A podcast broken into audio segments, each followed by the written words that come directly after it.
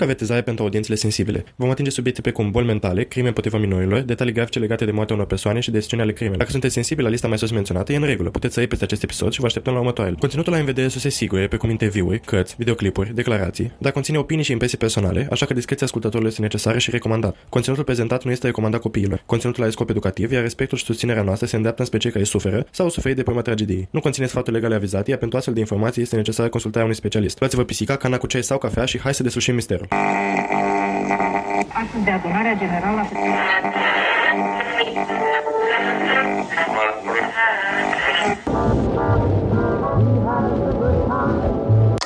Întrerupem acest program pentru un anunț important. În această toamnă, cuplul criminal Pric și Câlț și-au acuit mustățile și suflecat lăbuțele pentru a vă aduce un nou sezon din crime, pisici și cafea. Sezonul 2 vine cu o nouă aventură pisicească în lumea True Crime. Să ciulim urechile la ce au pregătit pentru acest episod. Salutare! Bună! Astăzi uh, eram în mașină în drum spre serviciu. Și în ultimele săptămâni, de când e radioul Moș Crăciun Magic FM pe felie, ascult în fiecare dimineață când merg, stau în trafic până la locul de muncă, ascult Magic FM și în fiecare dimineață este horoscopul. Și ce ai descoperit tu la horoscop? Astăzi mi s-a spus că voi lua legătura cu o persoană dragă mie cu care voi vorbi cel puțin două ore. Și s-a, s-a adeverit? Încă nu, dar uh, de fapt spunea cel puțin două ore și mi, mi este frică puțin. De câte pagini ai scriptul? 14. E ok, e decent. S-ar putea să keep it under două ore. Da, dar cu tot cu asta, cu tot cu creanțănică, cu tot cu... By the way, cu tot veni vorba despre horoscope. Tu crezi în horoscopul zilnic? Am o întâmplare foarte personală cu horoscopul și era pe vremea când uh, era popular Snapchat-ul și pe Snapchat n-aveam foarte mulți prieteni, că na, așa eram și așa zis, n-am foarte mulți prieteni. Și mă uitam pe și mă uitam pe acele story-uri puse de diferite case de publicații. Era Daily Mail, CBC, toate astea. Și mă uitam la știri acolo, de acolo îmi luam uh, informația că erau direct la newsletter, na, în fine. Și pe story astea, era la un moment dat, uh, scria și horoscopul. Uh, și dădea și explicații, era foarte interesantă făcută uh, acea secțiune. În fine, urmăream horoscopul de ceva timp în, uh, în momentul la care vreau să ajung și cea mai interesantă coincidență a fost e că um, în ziua în care mi-ai dat, trimis tu prima dată mesaj pe mes, în horoscopul meu scria ceva de genul că astăzi o să primești un mesaj de la nu știu ce, la o persoană specială. Și am, am ținut minte chestia asta de atunci, că eram, nu, nu sunt curioasă dacă asta o să se întâmple. În momentul la care am citit horoscopul, mă gândeam cumva you were passing through my mind, mă gândeam la tine așa trecător, adică care ar putea să fie persoana aia specială care să-mi trimită mesaj. Și nu știu, ziua aia pur și simplu fost astrele pentru mine. Nu știu, uite, eu de exemplu ieri la horoscop uh, mi s-a spus că a trebuit să mă contactez o persoană cu care n-am mai vorbit de mult și să-mi dea banii pe care mi datorează. Am așteptat, toată, am așteptat toată ziua mesajul, dar nu a venit. Am dat scroll în cont din bancă, dar tot uh, nu, îmi pare rău. Așa că încrederea mea în horoscopul zilnic s-a diminuat considerabil, ca să zic așa. Dar acum că ai atât în discuții, la horoscopul meu ce scria? Sau te uitat doar la tine? Ei, ideea este că e pentru ultimele zodii și uh, de obicei ajung la serviciu înainte să, să ajung la ultimele zodii. Fix atunci, culme. Așa că n-am apucat, dar sunt sigur că a fi spus că cam aceeași lucru ca la mine. Astăzi ai oportunitatea să uimești lumea așa cum o faci de obicei. Măi, ne ascultă niște oameni, ai niște respect pentru ei, te rog eu. Simțiți uh, libidinositatea prin microfon? Eu simt aici de față. Dar uh, trecând la orele noastre, vreau să spun că nu ești singura persoană frumoasă și minunată de, de care vom vorbi azi. În cele ce urmează vom uh, începe cazul de astăzi uh, și anume vom vorbi despre Elizabeth Emily Eugene și anume prințesa Sisi. Da, aceeași prințesă care este pe șunca Sisi, dintr-un motiv foarte pueril, uh, motiv despre care vom discuta la un moment dat. Mai întâi hai să spunem despre ea lucrurile relevante și apoi uh, de ce este pe ambalajul unui uh, tip de șuncă din România. Elizabeth sau Sisi, cum îi vom spune de acum, s-a născut la 24 decembrie 1837 în Herzog Ma- Max Pala din uh, München, în uh, regiunea Bavaria și a fost al treilea copil și a doua fică a ducelui Maximilian Iosif din, ba- din Bavaria și a prințesei Ludovica a Bavariei, sora vitegă a regelui Ludovic I al Bavariei. Toată lumea culmea este a Bavariei și este din Bavaria. Uh, Maximilian, tatăl ei, era considerat a fi destul de ciudat, avea o pasiune pentru circuri și călătorea prin ținuturile bavareze, evident. Cheamă Maximilian, cum să nu fii ciudat? I mean, it's in the name. Nu știu despre el, dar știu doar că dădea niște sărutări criminale. Dacă știți ce vreau să spun. El călătorea prin ținuturile din jur pentru a scăpa de îndatorile sale, aparent, de duce. Ca orice duce cinstit, sincer. Nici nu mă așteptam la altceva din partea lui. Uh, Locuințele familiei erau uh, palatul din München în timpul iernii și castelul Possenhofen în lunile de vară, departe de protocoalele curții. Despre mama ei, prințesa Ludovica, nu se știu neapărat foarte multe, adică clar nu este la fel de bine detaliată de ca ducele Maximilian, pentru că știi cum erau deschise femeile pe atunci. Pur și simplu a ducelui. Ludovica lui Maximilian și cam atât. Și apoi începea să vorbească despre Maximilian. Uh, Sisi și frații ei au crescut într-un mediu foarte nestăpânit și nestructurat. Deseori aceasta chiulea de la lecții pentru a pleca la plimbare prin, uh, prin satele de prin prejur. Uh, Ca în 1853, arhiducesa Sophie, mama dominantă a împăratului Franz Iosef, spun dominantă pentru că se consideră că ea ținea tronul din umbră, știți cum vine vorba aia toxică, în spatele fiecare bărbat se află femeie susținătoare. Uh, aceasta, în vârstă de 23 de ani, preferând să aibă o nepoată ca noră decât o străină, a aranjat o întâlnire între fiul ei și fica cea mare a surorii sale Ludovica, mama lui Sisi, și anume Helen. Deși cuplul nu se cunoscuse niciodată, obediența lui Franz, Franz Iosef a fost considerată de la sine înțeleasă de către arhiducesă, care a fost descrisă cândva ca fiind singurul bărbat din Hofburg pentru maniera sa autoritară. Ducesa Ludovica și Helen au fost invitate să călătorească în stațiunea Bad Iskl, Austria Superioară, pentru a primi cererea oficială în căsătorie. Ludovica a cerut de asemenea ca Sisi, pe atunci în vârstă de 15 ani, să le însoțească din mai multe motive. În primul rând, Sisi gelise moartea recentă a unui tânăr conte de care era îndrăgostită și căzuse într-o depresie îndelungată. Ludovica spera că schimbarea de peisaj o va înveseli pe sora mai mică. În al doilea rând, arhiducele Carl Ludwig, al doilea frate mai mic al lui Franz Josef, urma să se alăture și el familiei imperiale. Carl Ludwig și Sisi au legat o prietenie strânsă în copilărie, făcând schimb de scrisori și cadouri. Mama ei spera ca revederea lor să se încheie cu o posibilă logodnă pentru Sisi. Ducesele au călătorit de la München în mai multe autocare, uh, dar au ajuns cu întârziere deoarece Ludovica, predispusă la migrene, a trebuit să întrerupă călătoria pentru a avea timp să se refacă. Autocale s-au separat, iar cel cu rochile lor de gală nu a mai ajuns. Într-un spre Bad Iskl, uh, au vizitat palatul uh, Leopold Scron, unde Tereza, regina văduva Bavariei, era în doliu pentru fratele ei Georg, așa că au fost, au fost îmbrăcate în negru și nu au putut să se schimbe cu haine mai potrivite înainte de a-l întâlni pe tânărul împărat. În timp ce negru nu se potrivea cu coloritul închis al Helenei, în vârstă de 18 ani, prin contrast, acesta făcea uh, mai izbitoare înfățișarea mai, mai blondă a surorii sale mai tinere. Helen era o tânără pioasă și liniștită și, în timp ce ea și Franz Iosef nu se simțeau în lagul lor unul în compania celuilalt, el s-a îndrăgostit imediat de sora ei mai mică. El nu a cerut-o în căsătorie pe Helen, ci și-a sfidat mama și a informat-o că, dacă nu o poate avea pe Elizabeth, nu se va căsători deloc. Cinci zile mai târziu, logodna lor a fost anunțat oficial. Cuplul s-a căsătorit 8 luni mai târziu la Viena, în Augustiner Kirche, la 24 iulie 1854. Căsătoria a fost în cele din urmă consumată trei zile mai târziu,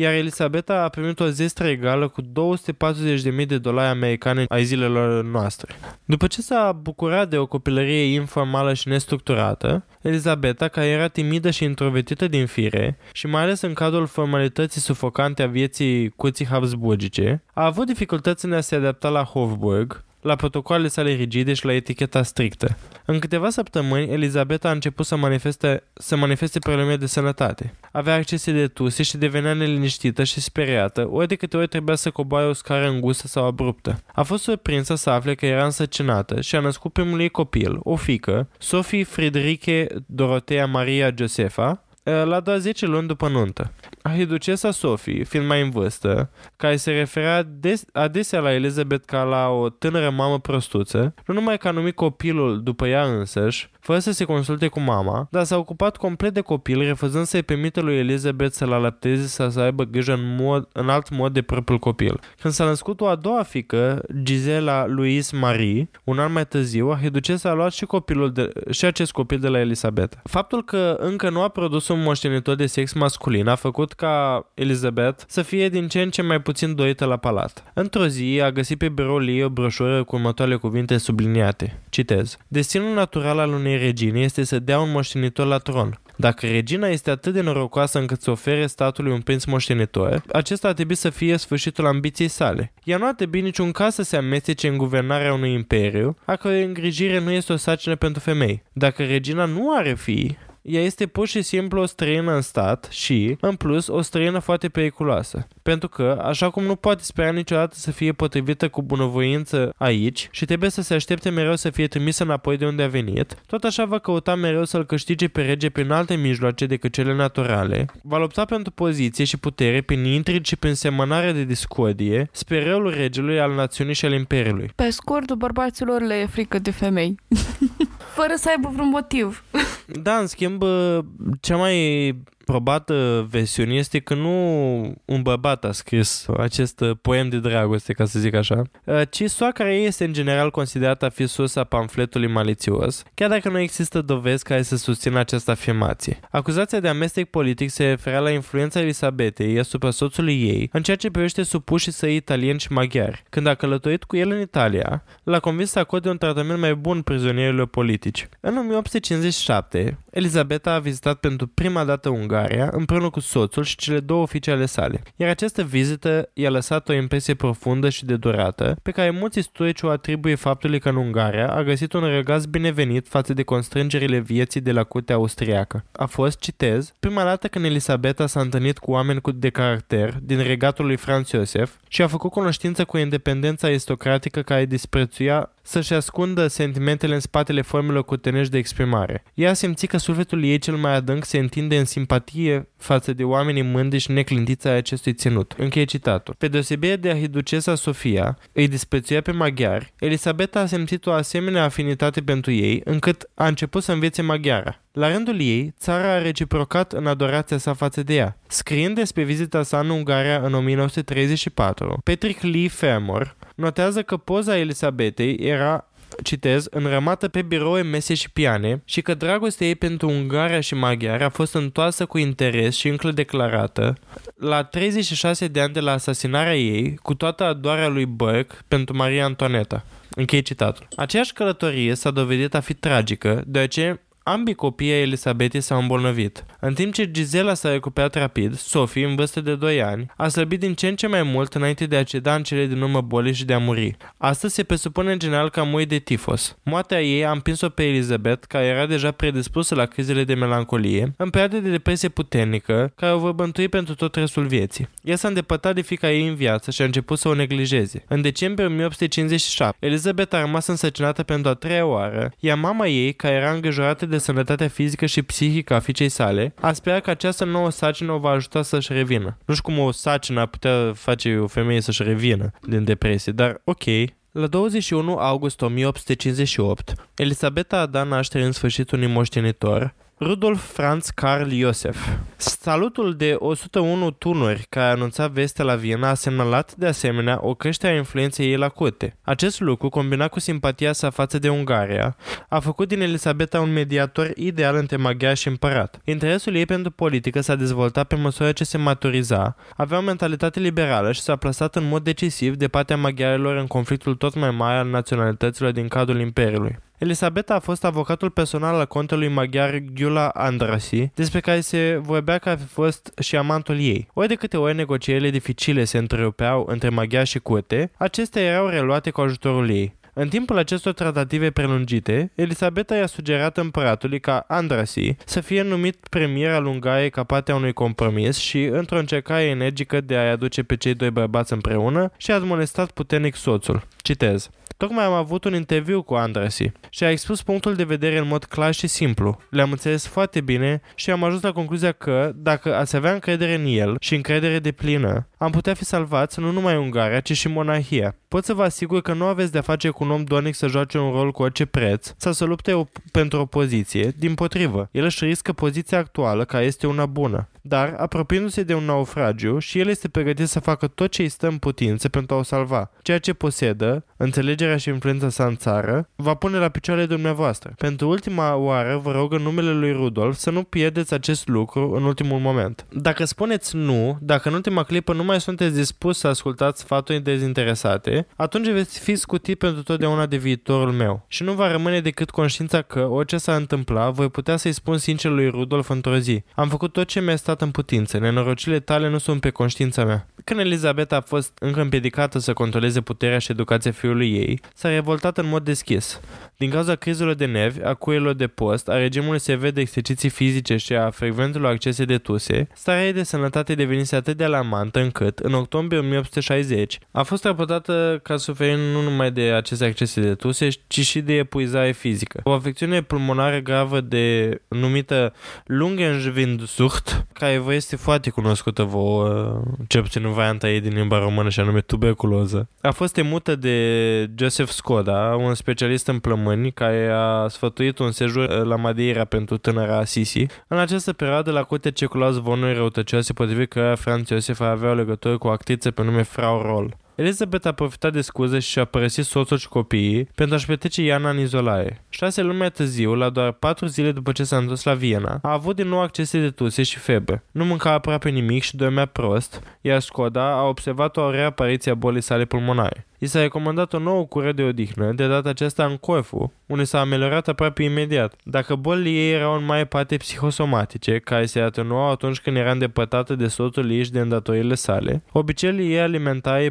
provocau cu siguranță și probleme fizice. În 1862, nu mai văzuse Viena de aproximativ un an, când medicul ei de familie, Fischer din München, a examinat-o și a, observ- a observat o anemie gravă. Picioarele erau uneori atât de umflate încât nu putea merge decât cu greu și cu sprijinul altora. La sfatul medicului, a mers la Bad, Bad Kissingen pentru a se vindeca. Elisabeta și-a revenit rapid la stațiune, dar în loc să se întoarcă, în loc să se întoarcă acasă pentru a liniști bârfele despre absența ei, ea a petrecut mai mult timp cu propria familie în Bavaria. S-a întors în august 1862, cu puțin timp înainte de ziua de naștere a soțului ei, dar a suferit imediat de o migrenă violentă și a vomitat de patru ori pe drum, ceea ce a putea susține o teorie conform căreia unele din afecțiunile ei erau legate de stres și psihosomatice. Poate fi bazată pe stres psihosomatic, like, e o chestie nasoală când o experimentezi, dar poate s- există posibilitatea să fi fost uh, otrăvită când era în Viena, pentru că avea influența asta politică și mă gândesc că nu prea convenea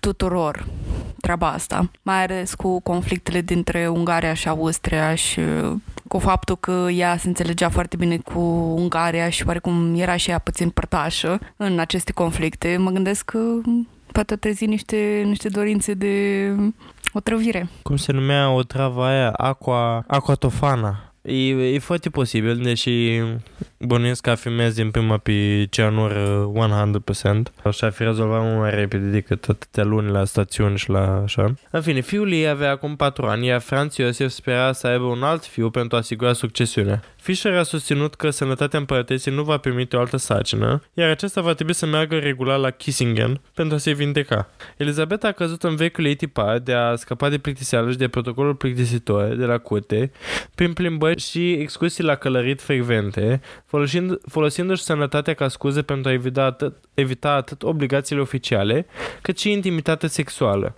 Păstrarea aspectului ei tineresc a fost de asemenea o influență importantă în evitarea sarcinilor. Citez. Copiii sunt blestemul unei femei pentru că atunci când vin, alungă frumusețea, care este cel mai bun dar al zeilor. Acum era mai fermă decât înainte în sfidarea soțului și a zoacei sale, opunându-se în mod deschis acestora pe tema educației militare a lui Rudolf, care, la fel ca mama sa, era extrem de sensibil și nu era potrivit pentru viața la curte.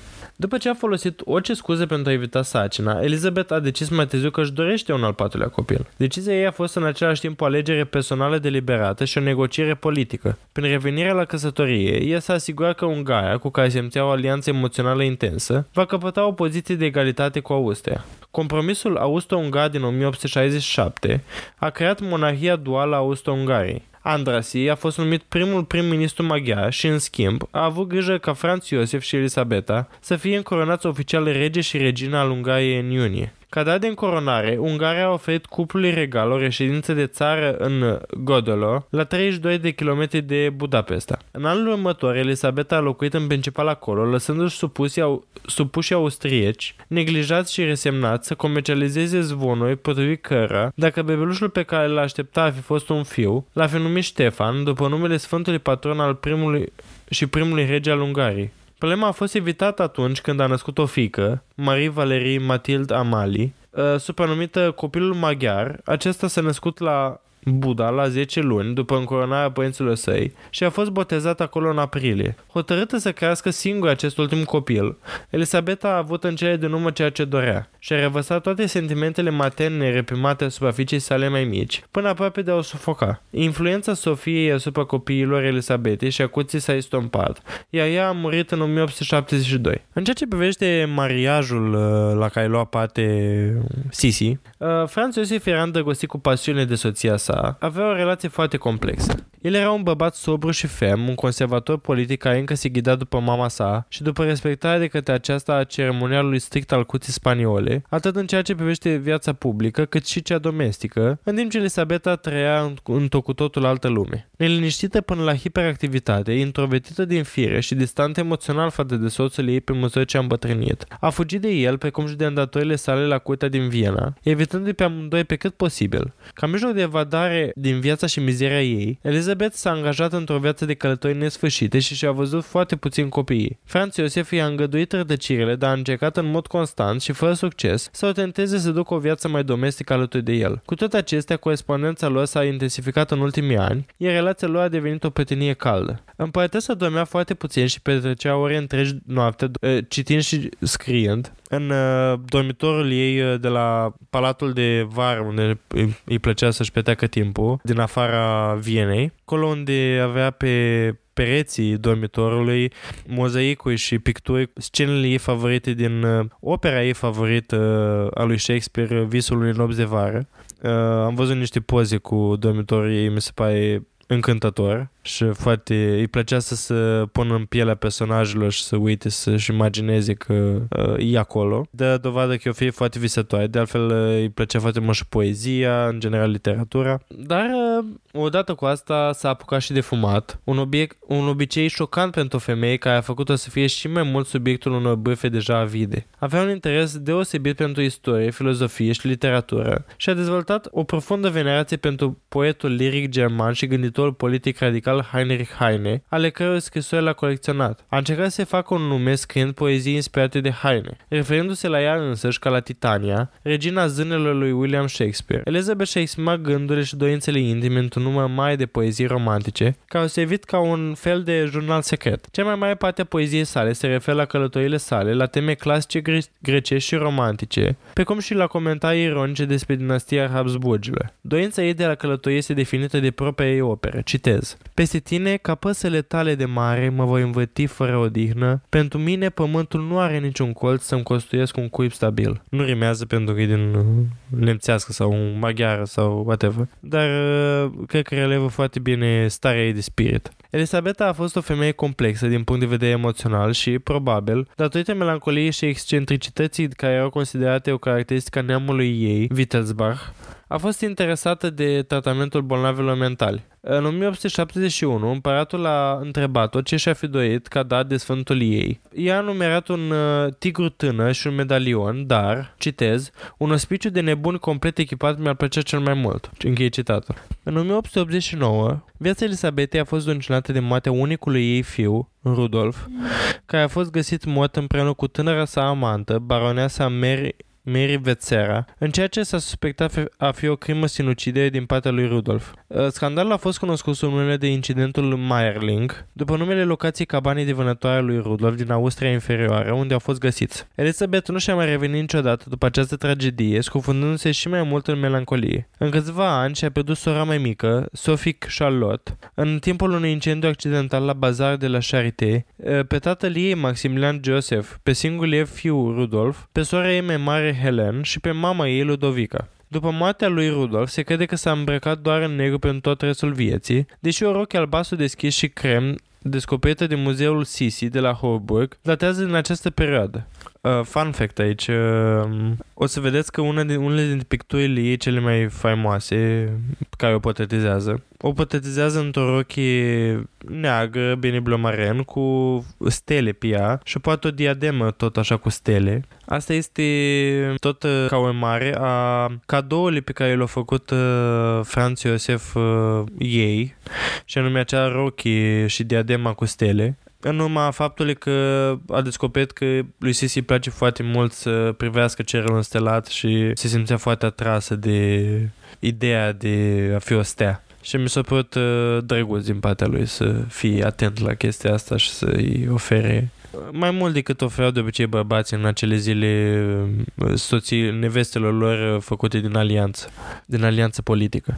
Pentru a agrava piedele, contele Gyula Andres i-a murit la 18 februarie 1890. Citez, ultimul și singurul meu prieten a murit, s-a plâns ea. Uh, fica cea mică Elisabetei, Marie Valerie, a declarat, citez, s-a agățat de el cu o prietenie adevărată și statornică, așa cum a făcut-o poate cu nicio altă persoană. Închei citatul. Incidentul Meiling a sporit interesul publicului față de Elizabeth, iar ea a continuat să fie o icoană și o senzație în sine oriunde a mers. Ea putea o umbrelă albă din piele pe lângă un evantai care o acoperea pentru a-și ascunde fața de curioși. Pe vaporul său imperial Miramar, împărăteasa Elisabeta a călătorit pe Mediterană. Locurile sale preferate erau Cape Martin de pe riviera franceză, dar și San Remo de pe Riviera Ligurică, unde turismul începuse abia în a doua jumătate a secolului al XIX-lea. Lacul Geneva din Elveția, Bad Ischl din Austria Superioară, unde cuplul imperial își petrecea vara, și Corfu. Împărăteasa a vizitat de asemenea țări care nu erau de obicei vizitate de membrii familiei regale europene la acea vreme. Maroc, Algeria, Malta, Turcia și Egipt. Despre călătorile sale ea a comentat.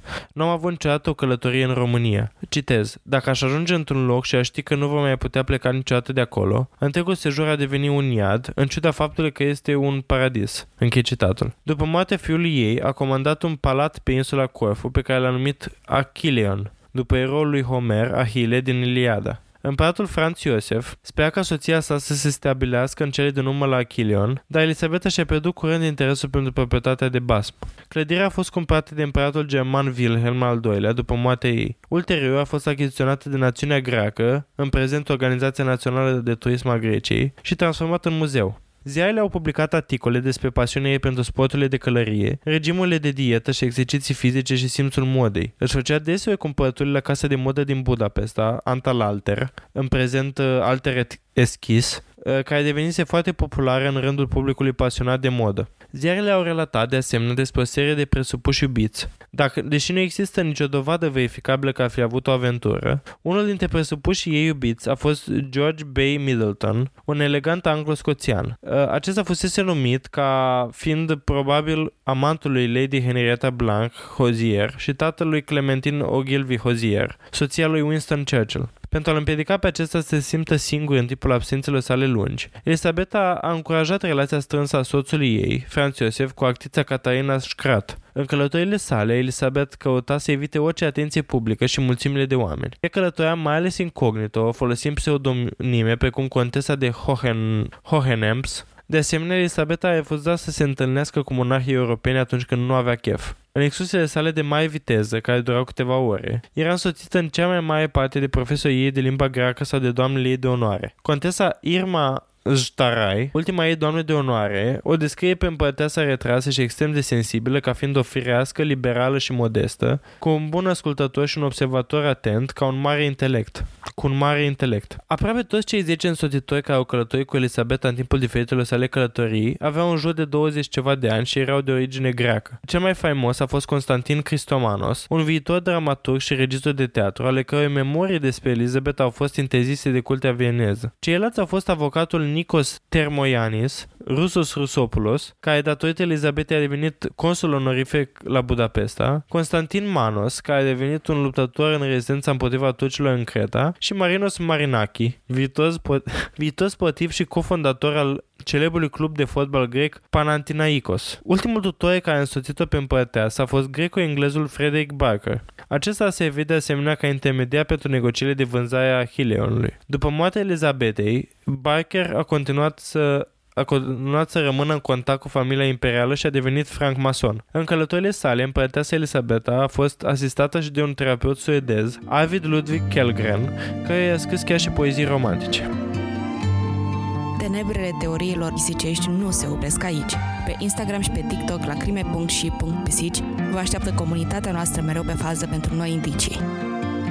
În 1898, în ciuda avertismentelor privind posibile tentative de asasinat, Elisabeta, în vârstă de 60 de ani, a călătorit incognito la Geneva, în Elveția. Cu toate acestea, cineva de la Hotel Beau Rivage a dezvăluit că împărăteasa Austriei era oaspetele lor. Sâmbătă, 10 septembrie 1898, la ora 13.35, Elisabeta și contesa Irma Starai, doamna ei de onoare, au părăsit pe jos hotelul de pe malul lacului Geneva pentru a lua vaporul cu apă Genev cu destinație Mon- Montreux. De ce împărăteasa disprețuia procesiunile, ea a insistat ca ei să meargă pe jos fără ceilalți membri ai anturajului ei. Mergeau pe promenadă când anarhistul italian Luigi Lucchini, în vârstă de 25 de ani, s-a apropiat de ei începând să tragă cu ochiul pe sub umbrela împărătesei. Potrivit lui Starai, în momentul în care clopotul vasului anunța plecarea, Lucchini a părut să se poticnească și a făcut o mișcare cu mâna, ca și cum ar fi vrut să-și menține echilibrul. În realitate însă, într-un act de propaganda a faptei, el înjunghease pe Elizabeth cu o pilă de aca scuțită, lungă de 4 inci, folosită pentru a lungă de 4 inci pe care o introdusese într-un mânet de lemn. Lucchini plănuia inițial să-l ucidă pe ducele de Orleans, dar pretendentul la tronul Franței plecase mai devreme din Geneva spre Valai. Nereușind să-l găsească, asasinul a ales-o pe Elisabeta când un ziar din Geneva a dezvăluit că femeia elegantă care călătorea sub pseudonimul de contesă de Hohenems era împărăteasa Austriei. Citez, sunt un anarhist prin convingere. Am venit la Geneva pentru a ucide un suveran, cu scopul de a da un exemplu celor care suferă și celor care nu fac nimic pentru a-și îmbunătăți poziția socială. Nu conta pentru mine cine era suveranul pe care trebuia să-l ucid. N-am lovit o femeie, ci o împărăteasă. Aveam în vedere o coroană. Închei citatul. După ce Lucchini a lovit-o, Elisabeta s-a prăbușit. Un șofer de trăsură a ajutat-o să se ridice în picioare și l-a aletat pe potarul austriac de la Borivaj, un bărbat pe nume Planner, care urmărea progresele pe care împărăteasa le făcea spre în Genev. Cele două femei au mers pe jos aproximativ 100 de metri până la pasarelă și s-au îmbrăcat, moment în care Starais și-a relaxat stânsoarea de brațul Elisabetei. Împărăteasa și-a pierdut apoi cunoștința și s-a prăbușit lângă ea. Starai a chemat un medic însă doar o fost asistentă medicală, o colegă de bord, era disponibilă. Capitanul vasului, capitanul Ru, nu cunoștea identitatea Elisabetei și întrucât era foarte cald pe punte, a sfătuit-o pe contesă să coboare și să o ia pe însuțitoarea sa înapoi la hotel. Cu toate acestea, vasul ieșea deja din port. Trei bărbați au dus-o pe împărăteasă pe puntea superioară și au așezat-o pe o bancă. Ștarai i-a desfăcut rochia și a tăiat șeriotul cosetului Elisabetei pentru ca aceasta să poată respira. Elisabet și-a revenit oarecum, iar când Ștarai a întrebat-o dacă are dureri, aceasta a răspuns nu. Apoi a întrebat ce s-a întâmplat și și-a pierdut din nou cunoștința. Contesa Ștarai a observat o mică pată maro deasupra sânului stâng al împărătesei. Alarmată de faptul că Elisabeta nu și-a recăpătat cunoștința, el a informat pe capitan despre identitatea ei, iar vasul s-a întors pe Geneva. Elisabeta a fost transportată înapoi la hotel Borivaj de șase marinai pe o targă improvizată dintr-o pânză, pene și două vâsle. Fanny Meyer, soția directorului hotelului, o asistentă medicală în vizită, și contesa au dezbrăcat-o pe Elizabeth și au scos pantofii, moment în care Ștarai a observat câteva picături mici de sânge și o mică rană. Când au scos-o apoi pe, de pe targă pe pat, era clar că era moartă. Frau Meyer a crezut că cele două respirații audibile pe care le-a auzit pe împărăteasă când a fost adusă în cameră au fost ultimele ei respirații. Au sosit doi doctori, dr. Goley și dr. Meyer, împreună cu un preot care a ajuns prea târziu pentru a-i acorda absolvirea trecerea la cele veșnice. Mayer i-a incizat arteria brațului stâng pentru a con- constata decesul și nu a găsit sânge. A fost declarată moartă la ora 14 și 10. Toată lumea a îngenunchiat și s-a rugat pentru odihna sufletului ei, iar contesa Ștarai a închis ochii Elizabetei și și-a unit mâinile. Elizabeta fusese împărăteasa Austriei timp de 44 de ani. Când Franz Iosef a primit telegrama prin care era informat de moartea Elisabetei, prima sa teamă a fost că moartea ei a fost cauzată de sinucidere. Abia când a sosit un mesaj ulterior care detalia asasinatul, a fost liniștit în această privință. În telegramă se cerea permisiunea de a efectua autopsie, iar răspunsul a fost că trebuie respectate toate procedele prescrise. Autopsia a fost efectuată a doua zi de golei, care a descoperit că arma, care nu fusese încă găsită, pătrunsese cu 3,33 inch, 80 de mm, în toracele Elisabetei, Fracturase a patra coastă, străpunsese plămânul și pericardul și pătunsese în inimă de sus înainte de a ieși la baza ventriculului stâng. În ciuda ascuțimii lamei, rana a fost foarte îngustă și din cauza presiunii exercitate pe, de cosetul extrem de sâns al Elisabetei, hemoragia de sânge în sacul pericardic din jurul inimii a fost încetinită la simple picături. Până la umplerea acestui sac, o urgență medicală cunoscută sub numele de tamponadă cardiacă, bătăile inimii sale nu au fost împiedicate, motiv pentru care împărăteasa a putut să meargă de la locul agresiunii și să urce pe rampa de îmbarcare a vasului. Dacă arma nu ar fi fost scoasă, ar fi trăit mai mult timp, de aceea ar fi acționat ca un dop pentru a opri sângerarea. Golei a fotografiat rana, dar a predat fotografia procurorului general elvețian, care a dispus distrugerea ei din ordinul lui Franz Iosef, împreună cu instrumentele de autopsie. În timp ce Geneva se închidea în semn de doliu, trupul Elisabetei a fost așezat într-un sechiu triplu. Două interioare din plumb, al treilea exterior din bronz, așezat pe gheaie de leu. Mață, înainte ca secriile să fie sigilate, reprezentanții oficialului lui Franz Iosef au sosit pentru a identifica trupul. Sechiul era prevăzut cu două panouri de sticlă, acoperite cu uși care puteau fi glisate înapoi pentru a permite să îi se vadă fața. Miercuri dimineața, trupul a fost transportat înapoi la Viena la bordul unui tren funerar. Inscripția de pe secriu scria Elisabeta, împărăteasa Austriei, maghiarii au fost indignați, aud cuvintele e, și regina Ungariei au fost adăugate în grabă. Împă- întregul imperiu a fost în doliu profund. 82 de suverani și nobili de rang înalt au urmat cu otegiu funerar în dimineața zilei de 17 septembrie până la cripta imperială de la Biserica Capucinilor. După atac, Luchini a fugit de, pe Rue de, Rue de Salp, a fost prins de doi taximetriști și de un marinar, apoi securizat de un jandarm. Arma a fost găsită a doua zi de către potar în timpul curățeniei de dimineață. Acesta a căzut ca aparținea unui muncitor care se mutase cu o zi înainte și nu a anunțat poliția despre descoperirea sa decât a doua zi. Pe armă nu era sânge, iar vârful era rupt, lucru care s-a întâmplat când Luchini l-a aruncat a aruncat-o. Arma avea un aspect atât de mat încât s-a speculat că a fost aleasă în mod deliberat pentru că a fost mai puțin vizibilă decât un cuțit strălucitor, care l-a fi dat de gol pe Lucheni când s-a apropiat. Uh, Lucheni plănuise să acționeze cu un uh, stiletto, dar uh, neavând la dispoziție prețul de 12 franci, a scuțit pur și simplu o pilă veche într-un pumnal de casă și a tăiat o bucată de lemn de foc pentru a face un mâner. Deși lui Kenny s-a lăudat că a acționat de unul singur, deoarece mulți refugiați politici au găsit un refugiu în Elveția, s-a luat în calcul posibilitatea că el să fi făcut parte dintr-un complot și ca viața împăratului să fie și ea în pericol. Odată ce s-a descoperit că un italian era responsabil pentru uciderea Elisabetei, agitația a cuprins Viena și au fost amenințate represalii împotriva italienilor. Intensitatea șocului, a dolului și a indignării a depășit-o cu mult pe cea care a avut loc la aflarea veștii moții lui Rudolf. De asemenea, a izbucnit imediat o revoltă din cauza lipsei de protecție a împărătesei. Poliția elvețiană era conștientă de prezența ei și au fost trimise telegrame către autoritățile competente pentru a le sfătui să ia toate măsurile de precauție.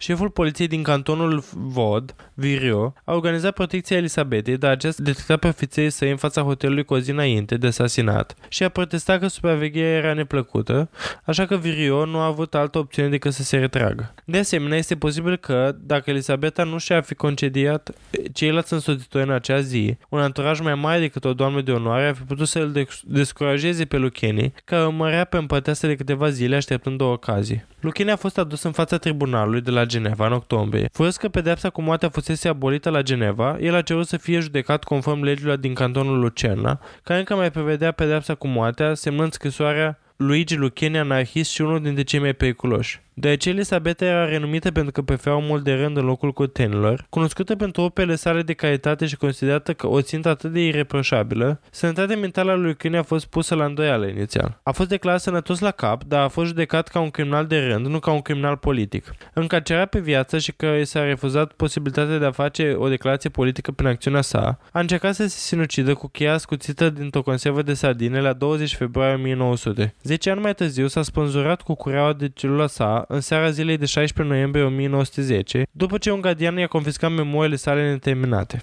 Franz Iosef i-a comentat prințului Liechtenstein, care era ecvestul devotat al cuplului. Citez, faptul că s-a găsit un bărbat care să atace o asemenea femeie, care viața întreagă a fost dedicată să facă bine și nu, care nu are niciodată pe nimeni, mi se pare de neînțeles. Închei citatul. Testamentul Elisabetei prevedea ca o mare parte din colecția sa de bijuterii să fie vândută, iar veniturile, estimate atunci la peste 600.000 de lire sterline, să fie date la diverse organizații religioase și caritabile. Tot ceea ce a mai avut împărteasă de lăsat moștenire, în afară bijuteriilor coroane și a proprietății de stat, a fost sa nepoatei sale, arhiducesa Elisabeta, singurul copil al lui Rudolf. La moartea ei, Franz Iosef a fondat Ordinul Elisabetei în memoria ei. În Volksgarten din Viena se află un monument comemorativ elaborat, cu o statuie șezând a împărătesii realizată de Hans Bitterlich și dedicată la 4 iunie 1907. Pe promenada din Teritet, Elveția, se află un monument dedicat împărătesii, creat de Antonio Chiaton în 1902. Acest oraș se află între Montreux și uh, Chateau de Chillon. Inscripția menționează numeroasele ei vizite în zonă. În apropierea locului unde a fost asasinată, la Quai du Mont Blanc, uh, pe malul lacului Geneva se află o statuie in memoriam creată de Philip Jackson, și dedicată în 1998 la 100 de ani de la asasinat. Un număr mare de capele au fost numite în onoarea ei, făcând legătura cu Sfânta Elisabeta. Diferite parcuri au fost denumite după ea, cum ar fi Parcul Împărăteasa Elisabeta din Merano, Tirolul de Sud. Diferite reședințe pe care Elisabeta le-a frecventat sunt păstrate și deschise publicului, inclusiv apartamentul ei Hofburg și Palatul Schönbrunn din Viena, Villa Hermes din pădurea vieneză, Villa Imperială din Bad Ischl, Achilleon din insula Corful și Palatul Regal din Godolo din Ungaria. Reședința de vară a familiei sale din copilărie, castelul Possenhofen, găzduiește muzeul împărătesei Elisabeta. Vagonul de domit al împărătesei, construit special pentru calea ferată, este expus la Muzeul Tehnic din Viena. Mai multe locuri din Ungaria poartă numele ei, cum ar fi două dintre cartierele Budapestei uh, și podul Elisabeta. În satul Gasturi, pe insula grecească Corfu, o fântână poartă numele reginei Elisabeta. Împărăteasa a donat fântâna de sub sicomori pentru localnici. Ea a fost inaugurată în mod festiv în 1894 de către demnitarii bisericii și a fost numită ulterior fântâna Elisabeta. Împărăteasa Elisabeta și calea ferată ă, care poartă numele au fost selectate recent ca motiv principal pentru o monedă de colecție de mare valoare, moneda comemorativă Empress Elizabeth Western Railway. În 1998, uh, Gerald Blanc- Blancard a furat pela de diamant Köhert, uh, cunoscută sub numele de Sissy Star, o stea cu 10 vârfuri de diamante care se desfășoară în jurul unei pele uriașe, dintr-o expoziție care comemora 100 de ani de la asasinarea ei la Palatul Schönbrunn din Viena. A fost una dintre cele, ma- cele aproximativ 27 de piese încrustate cu bijuterii proiectate și realizate de bijutierul de la curte Jacob Heinrich Kochert, pentru care se poate în păr, care apare într-un portret al ei realizat de Franz uh, Xaver uh, Winterhalter, portretul de care vorbeam uh, mai înainte, cel cu stele. Au fost create două versiuni ale stelelor. Un al doilea tip, fără centru de pele, a fost proiectat de bijutierul de la, bijutierul de la curte, Roseten Fischmeister. Unele stele au fost dăruite doamnelor de la curte. Un set de 27 de stele cu diamante a fost păstrat în familia imperială și poate fi văzut într-o fotografie care reprezintă zestea fiicei lui Rudolf, arhiducesa Elisabeth, cunoscută sub numele de Erzi, cu ocazia anunții acestea cu prințul Otto de Windisch Gretz în 1902. Steaua a fost recuperată de poliția canadiană în 2007 și, în cele din urmă, a fost returnată în Austria. Deși Blanca deținea bijuteria neprețuită, nimeni nu a fost vreodată acuzat oficial de furtul acestea. De-abia am zgâiat suprafața cazului de azi, așa că vă invităm să ne spuneți părerile voastre pe Instagram și pe TikTok la crime.și.pisici.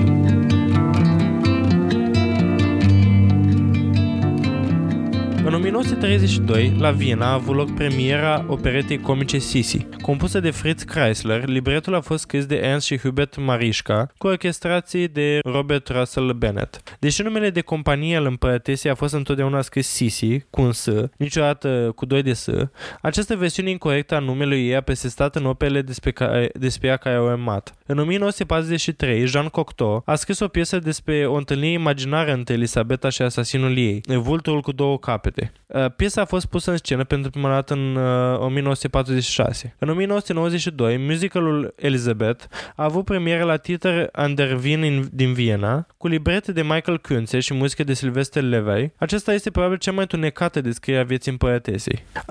Acesta a înfățișat pe Elisabeta, aducând cu ea la cutea imperială o manifestare fizică a morții, distrugând astfel dinastia Habsburgilor. Rolul principal în premieră a fost interpretat de cântăreața de muzică olandeză Pia Duis. Elizabeth a devenit cel mai de succes musical de limbă germană din toate timpurile și a avut numeroase producții în întreaga lume. În baletul său Meyerling din 1978, Kenneth Macmillan a interpretat-o pe Elizabeth într-un pas de două cu fiul ei, prințul Rudolf, personajul principal al baletului. În 1993, balerina franceză Sylvie Guillem a apărut într-o piesă intitulată Sisi, împărăteasa anarhistă, coreografiată de Maurice Bejar, Bejar uh, pe valsul împăratului de Strauss. Nici uh, de la filme și serial nu s-au dat înapoi uh, producătorii. Filmul Kaiserin Elizabeth von Österreich din 1921 a fost unul dintre primele filme care s-a concentrat în întregime asupra Elisabetei. Filmul a fost coprodus de nepoata Elisabetei, Marie Lariche, care a interpretat-o pe Elizabeth în tinerețe și a avut-o în rolul principal pe Cala Nelson. Mai târziu, filmul a căpătat notorietate atunci când un grup de escroci a început să vândă fotografii de la locul crimei, de fotografii reale ale crimei. Adolf Trotz a regizat în 1931 filmul german Elizabeth de, de Austria. În 1936, Columbia Pictures a lansat The King Steps Out, o versiune cinematografică a operetei Sisi, în regia lui Joseph Van Stenberg. În rolurile principale au jucat diva operei Grace Moore și François Ton. Jean Cocteau a regizat versiunea cinematografică din 1948 a piesei sale Vultul cu două capete. Filmul din 1981 al lui Michelangelo Anton Antonioni, Misterul din Oberwald, este o altă adaptare a piesei lui Cocteau. În primele dramatizări, Elizabeta apare ca un personaj perfect față de soțul și fiul ei, astfel că este întotdeauna prezentată ca un personaj matur. Caracterizarea de către Schneider Elisabetei ca femeie tânără este prima dată când împărăteasa tânără este văzută pe ecran. Trilogia a fost prima care a prezentat în mod explicit mitul romantic al lui Sisi și se încheie brusc cu determinarea acesteia de a aduce o viață privată. Orice explorare ulterioară a subiectului a fost o contradicție cu imaginea acceptată a soției iubitoare, a mamei devotate și a împărătesei binevoitoare. Cele trei filme, recent restaurate, sunt difuzate în fiecare Crăciun la televiziunile austriacă, germană, olandeză și franceză. În 2007, uh, filmele despre Sisi au fost lansate sub titlul The Sisi Collection, cu subtitrare în limba engleză. Schneider a ajuns să deteste rolul afirmând Sisi mi se lipește de mine ca teciul, ca teciul. Mai târziu a apărut ca o Elisabeta mult mai realistă și mai fa- fascinantă în Ludwig al lui Luchino Visconti, un film din 1972 despre vărul Elisabetei Ludovic al II-lea al Bavariei. Un portret al lui Schneider din acest film a fost singurul luat din rolul ei, care este expus în casa ei. Ava Gardner a jucat rolul împărătesei Elisabeta în filmul Meiling din 1968, în care Omar Sharif a jucat rolul prințului moștenitor Rudolf. Un film france- franco-german din 1991 intitulat Sisi, la Vaz de, de Cour, i-a avut în rolurile principale pe actrița franceză Vanessa Wagner în rolul Elisabetei, Nils Tavernier în rolul lui Franz Josef și Sonia Kirchberger în rolul Helen, Helenei. În filmul Fantoma de la Opera din 2004 se face o referire indirectă la Elizabeth. Eroina Christine, interpretată de Amy Rossum, poate o roche de bal elaborată, alba argintie, în primul ei rol principal, cu stele de diamant în părul ei lung și negru. Ansamblul este modelat după ținuta și coafura lui Elizabeth din portretul iconic al lui Winterhalter. În 2008, comediantul și regizorul german Michael Herbig a lansat un film de parodie animat pe calculator, bazat pe Elizabeth, Elizabeth sub titlul Lisi Underville de Kaiser. Filmul se bazează pe schițele sale de parodie al lui Sisi, prezentate în emisiunea sa de televiziune, Bully Parade. În Bully Parade, der Film, din 2017, Elizabeth este interpretată de Herbig însuși. O apariție recentă a lui Sisi a fost fost în noul film biografic din 2012 despre Ludovic al II-lea al Bavariei, intitulat Ludwig al II-lea, unde a fost interpretată de Hannah Hatsprung. În decembrie 2014, pentru a coincide cu prezentarea colecției Pre-Fall 2015 Metir Darts, a casei de modă de lui Chanel, prezentată la Palatul Leopold Scron, directorul de creație Karl Lagerfeld a regizat un scurt metraj în care Cara de de Levin, a interpretat-o pe împărăteasa Elisabeta, acompaniată de Pharrell Williams. În timpul unei secvențe de vis, duoul cântă un cântec scris de William intitulat CC The World, cu KK, jucându-se cu logo-ul iconic al casei de modă, precum și cu poecla împărătesei Sisi. Lagerfeld a recreat rochia iconică putată de Elisabeta în portretul realizat de Winterhalter, în timp ce Farel îmbracă o ținută similară cu cea lui Franz Josef. Filmul Corsaj din 2022, regizat de Marie Kreutzer, se concentrează asupra vieții împărătesii Elisabeta după sărbătoria celei de 40 aniversări. Filmul a avut premieră la Festivalul de Film de la Cannes din 2022, în cadrul secțiunii A Certain Regard, iar actrița Vicky Krieps, care a interpretat-o pe împărăteasă, a primit ex, ex equo premiul ce, pentru cea mai bună interpretare. Filmul, filmul austriaco-germano-elvețian Sisi and I din 2023, regizat de Frau Finsterwalder și cu Sandra Hüller, Susan Wolf, Tom Rhys Harris și Angela Winkle, Winkler, spune povestea împărătesei Elisabeta din punctul de vedere al doamnei de onoare a acesteia, Irma Starai, cu Wolf în rolul împărătesei Elisabeta și Hüller în rolul lui Starai. Filmul a fost lansat în Germania la 16 martie 2023. Și cam aceasta a fost uh, povestea lui uh, po- povestea prințesei Sisi, care este adeseori asemuită cu prințesa Diana, uh, care este mai oarecum mai aproape de zilele noastre, ca și ca și figură politică, să zicem. Și acum, ca să închei cu lucrul pe care probabil ați așteptat cu toții, și anume de ce se numește șunca Sisi, Uh, este o încercare a firmei care produce șunca Sisi. Este o încercare de a demonstra că șunca lor este foarte fină, la fel ca, ca regina Sisi. Ceea ce mi se pare foarte stupid și dezonorant pentru cea care a fost uh, Elizabeth. Adică mi se pare, acum că am aflat și eu mai multe odată cu research-ul, mi se pare foarte stupid. Cu toate astea, pe această cale o să arătăm pe pisica Sisi, pisica prietenului nostru, pe care o cheamă Sisi și mi se pare că e o alegere mult mai potrivită pentru o pisică decât pentru o șuncă. Dar nu știu, credeam că e o șuncă inspirată de...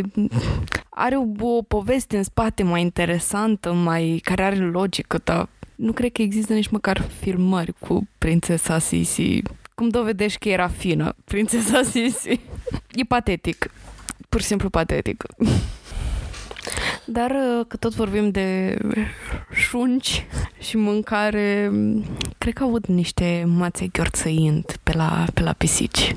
Da, clar uh, așteaptă o crânțănică. Săptămâna asta încă n-au primit.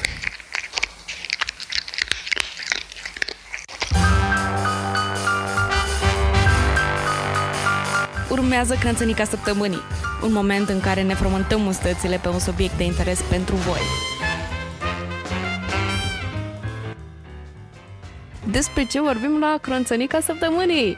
Uh, în această săptămână, uh, la recomandarea Alinei, unul dintre uh, ascultătorii noștri, vom vorbi despre, nu e așa că acum că se apropie Crăciunul, vom vorbi despre idei de cadouri de Crăciun. Ce să iei și ce să nu iei. Măi, dar n-am spus că facem lucruri uh, nescriptate, trebuie să mă pregătesc. Mă pui aici așa în flagrant, uh, deja mă apucă stresul. Trebuie să recomandăm cadourile perfecte, nu așa orice. Dar cicănile și uh, brelocurile ce au? Oh my god, să nu începem cu asta. Măi, în ultimii ani, adică nu în ultimii ani, acum mulți ani, am avut o serie de dezamăgiri la Secret Santa și la toate astea, adică niciodată nu cred că am primit un cadou. Ba da, am primit, nu pot zic niciodată. Dar... Eu da, eu pot să zic niciodată n-am primit un cadou frumos la Secret Santa. E, bine, dacă jucam un joc, eram norocoasă să primesc ceva, că de multe ori când jucam pe la liceu sau pe astea, um, nu primeam nimic. Ok, uh, nu pot să zic că empatizez cu asta pentru că n-am pățit niciodată, dar uh, Actually, după, ultim, după unele dintre cadouri, mi se pare o cană destul de onorabilă. Adică măcar o cană, chiar dacă nu e ceva foarte interesant, măcar o poți folosi. Bine, da, dar uh, trebuie să te gândești uh, ce fel de cană, știi, nimic nu este simplu, nu poți pur și simplu să mergi la Kaufland și să cumperi o cană. Eu nu știu, acum ai uh, can, can tematice pe diferite fandomuri și mă gândesc că așa ceva ar, uh, ar putea încânta pe unii, dar ar fi ultimul lucru pe care l-aș recomanda uh, ca un uh, ca o ofertă de cadou. Vrei să facem uh, un tier list pisicesc al cadourilor în Mm. care uh, sunt trei tiruri și este crânțenicios, este, Comestibil, este comestibil și este... crânțănică râncedă. Ok, let's do it. Ok, ca n-aș băga undeva la comestibil, dacă este tematică, așa. Mm, comestibil spre rânced, adică se poate mai mult, se poate mai bine, categoric. Alt cadou pe care eu l-am primit a fost um, o, un fez din Moș Crăciun, dar nu țesut sau ceva, ceva din, uh, dintr-o fizină la 1,50 lei. Uh, și alături de acest fes am primit și o pereche de ochelari cu Moș Crăciun, pe spatele care scria uh, 1,20 lei. Și asta a fost tot cadou. Cred că cronțănica s-a, s-a, auto, s-a autoclasat.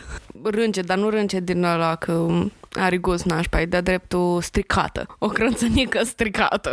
Ce ai zice despre căți? O Ce mai- carte. Cea mai bună crânțănică, jur. E the god tier of crânțănici, e sincer. Mai ales dacă cunoști persoana respectivă și dacă ai citit o carte și ți-ai adus aminte de persoana respectivă sau crezi că ai împărți aceleași experiențe sau whatever, fă cadou cartea. Puncte bonus dacă cartea este adnotată dinainte. Fii sigur că acea carte o să fie sufletul primitorului. Din nou, dacă apreciază cărțile sau este consumator de cărți sau așa, dacă știi că nu consumă cărți în uh, mod general, poți să dai cartea simplă, pentru că nu știu dacă o să aprecieze chiar în totalitate acele adnotări. Da, definitely, o, crân- o carte este o crânțănică foarte bună. Am, am eu o sugestie de cadou pe care l-am primit la Secret Santa în primul an de facultate, un clopoțel nefuncțional pe care scrie numele meu pe el, de Crăciun, gen cu modele de Crăciun.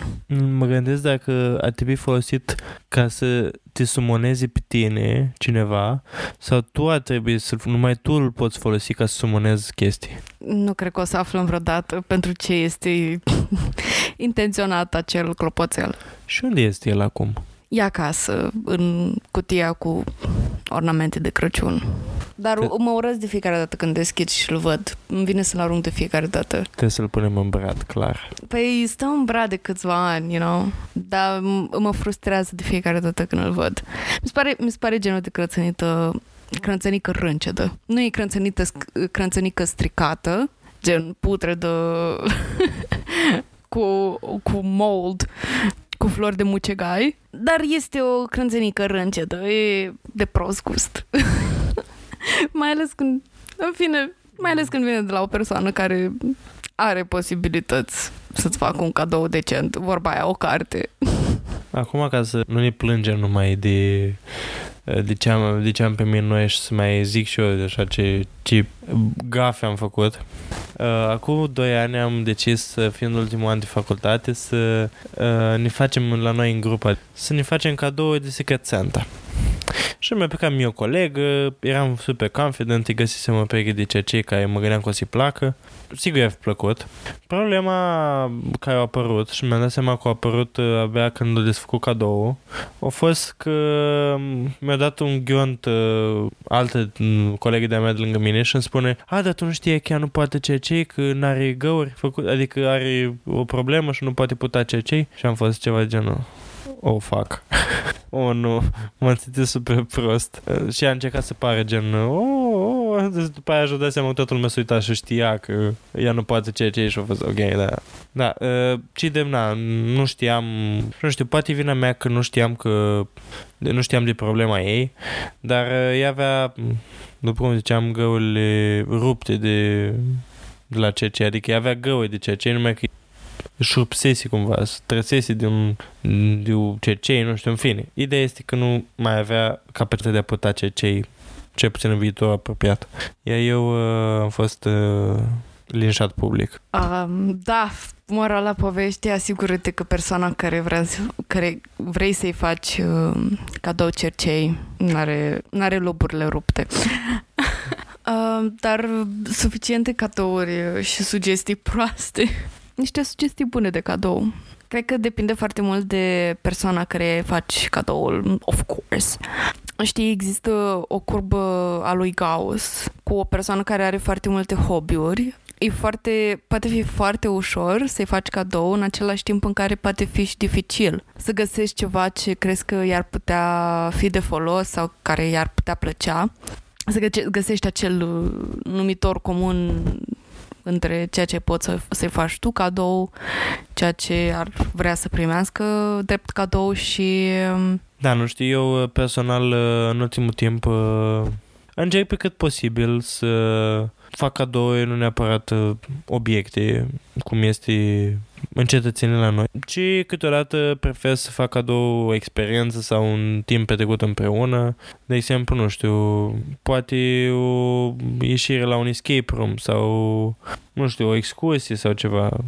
Uh, wink, wink, Cristina, nu? nu. Tu nu primești nicio excursie, stai liniștit. Nici nu-mi doream. E ceva de genul că de ziua ta îți fac cadou eu.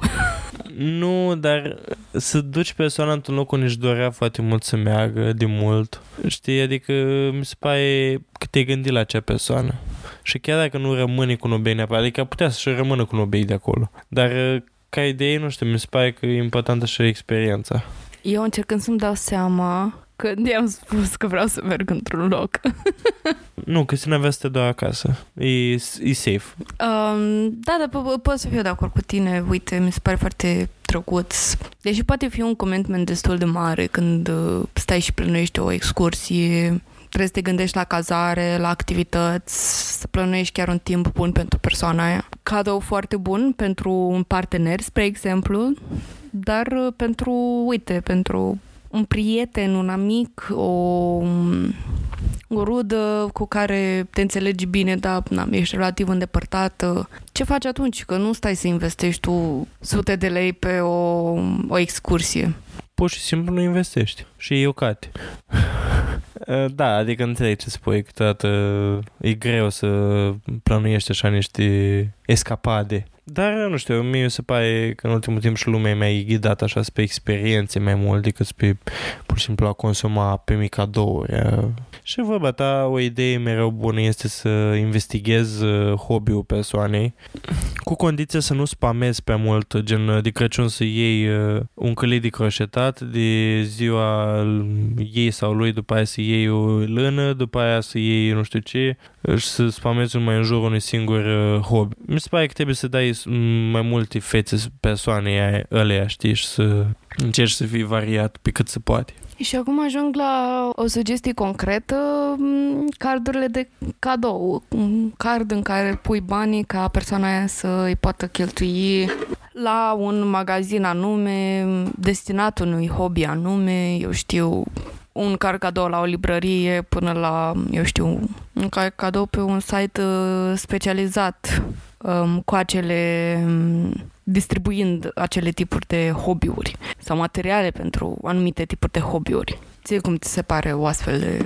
crânțănică? Da, nu știu, eu personal, eu personal nu sunt un mare fan al cadrurilor cadou. Adică, nu știu, decât să primesc un cad cadou pe Steam, de exemplu, că, na, în loc unde să dau destul de frecvent cad de cadou, mi se pare mai ok să, să-mi cumpăr un joc, ai că mi-a plăcea. Adică să fie ceva gen mai intențional o leac. Primesc destul de multe jocuri, destul de frecvent jocuri pe Steam cadou, de la prieteni și mi se pare drăguț când cineva se gândește, uite, cred că mi-a plăcea să jucăm jocul ăsta, ăsta împreună, știi? Decât să primesc pur și simplu un card, cadou și să mă separe cumva de el, adică ia ce vrei.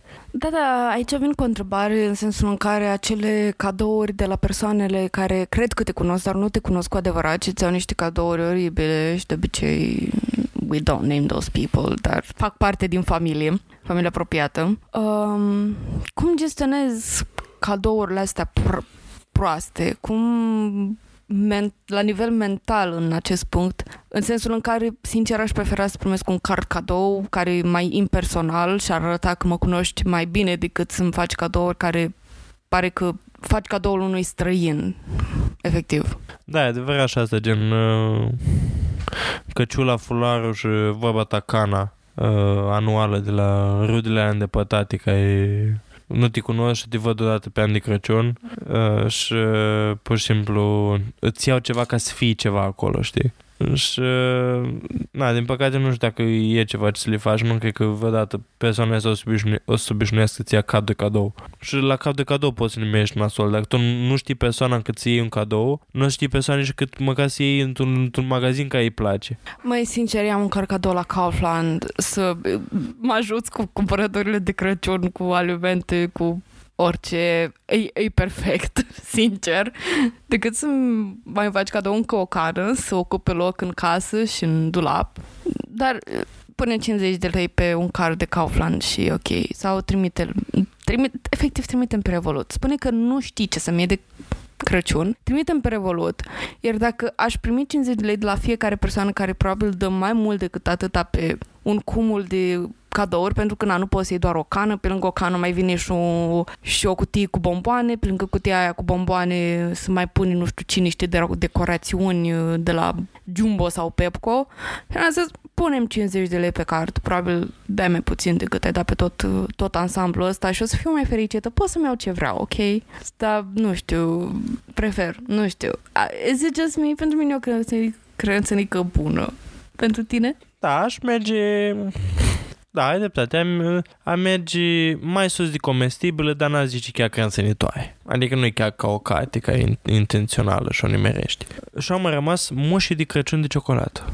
Sau, sau panetonele. Am o poveste interesantă care s-a trezit destul de recent despre panetone, dar începând la moșii de Crăciun nu mi-au plăcut niciodată. Mi se pare o ciocolată atât de proastă și de ieftină că nici măcar ciocolata caldă nu o face bună. It might be just me. N-am putut niciodată să mănânc. Mereu s-au învechit în uh, bol. It was what it was. Nu le înțeleg rostul. Uh, dar întorcându-mă la panetone, până destul de recent, anul ăsta, n-am mâncat niciodată panetone. Mama mea mereu primea de la serviciu panetone, câteodată mai făceau acele corporate uh, Christmas uh, things, acele petreceri de Crăciun uh, la corporație, la corporațiune.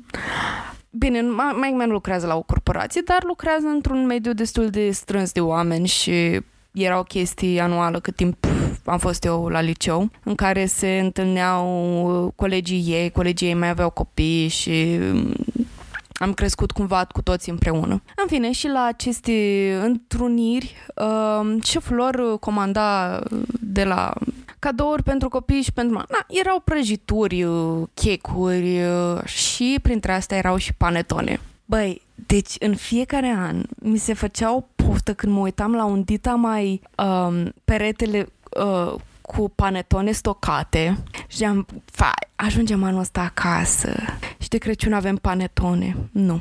Mama îl dădea mereu un cadou.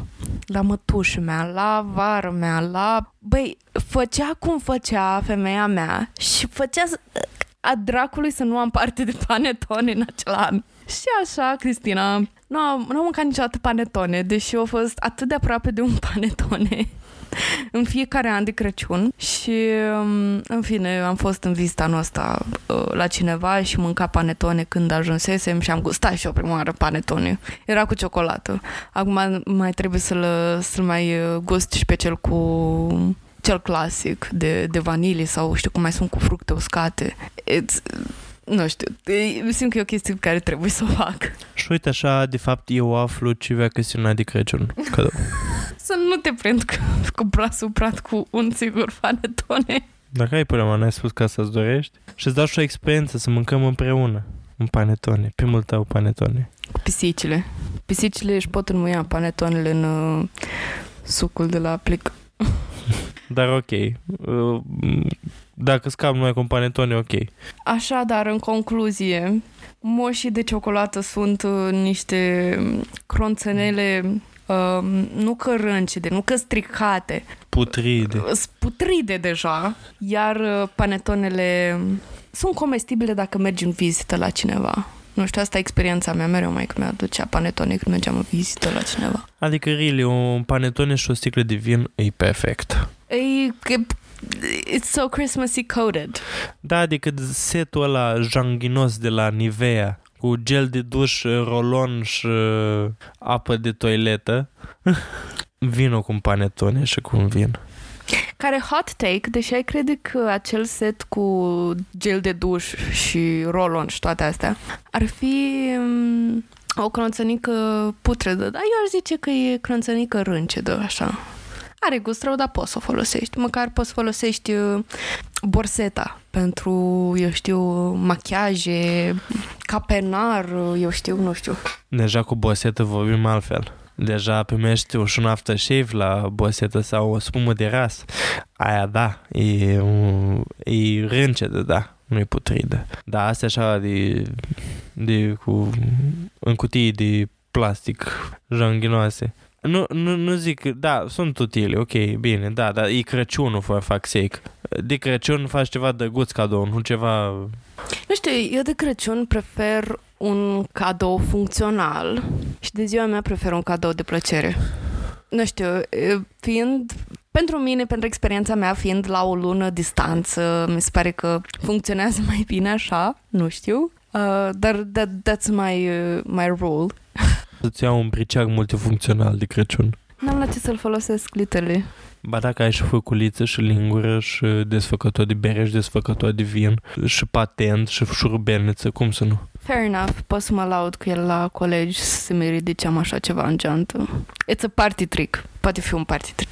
Țin minte că odată am primit lumânărele în formă de pastile. Din alea, de le pui la... când mergi la cimitir. Um, cum ai cataloga această, această crânțănică? Mai mă să-ți dea o felicitare cu Doamne ajută. da, după cum ai spus, nu sunt total inutile, cum ar fi o pereche de ochelari de plastic cu Moș Crăciun. Așa că sunt râncide.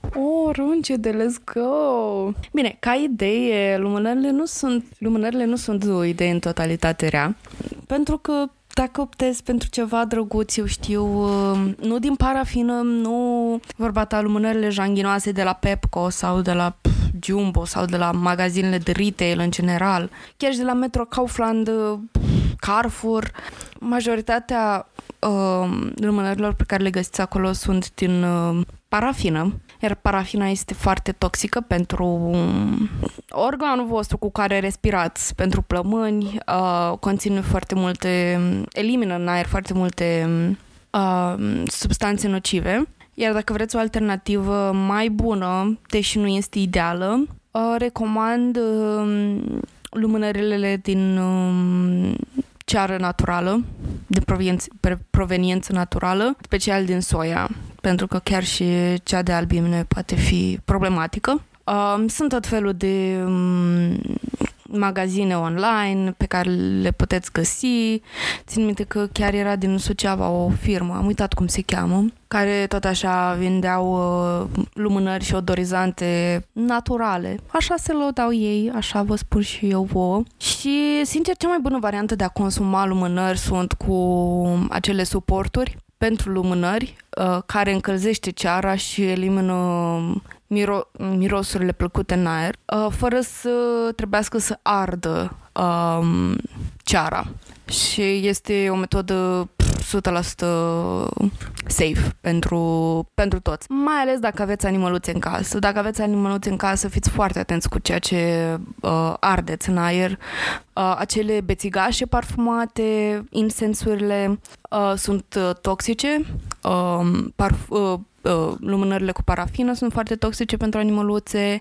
Din nou, rare ori dacă vrei, după ce ai risit camera, să aprinzi o lumânare de ceară de soia puțină așa, e ok. Um, dar chiar recomand acele încălzitoare de ceară care elimină puțin, uh, ține și mai mult uh, ceara, ține și mai mult uh, mirosul and you get a bang for your buck. E ceva cu care chiar economisești. So, asta este crânțănică venită din ceruri de la zei, care este crânțănitoare, este delicioasă și își schimbă și schimbă gustul în funcție de dispoziția pe care o ai.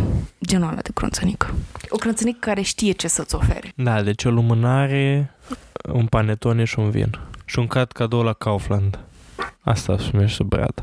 Ok, bine, astea sunt destul de general valabile, dar dacă vrei, am și niște idei pentru mine, așa. E ok, ce nu știu nu mi se poate reproșa.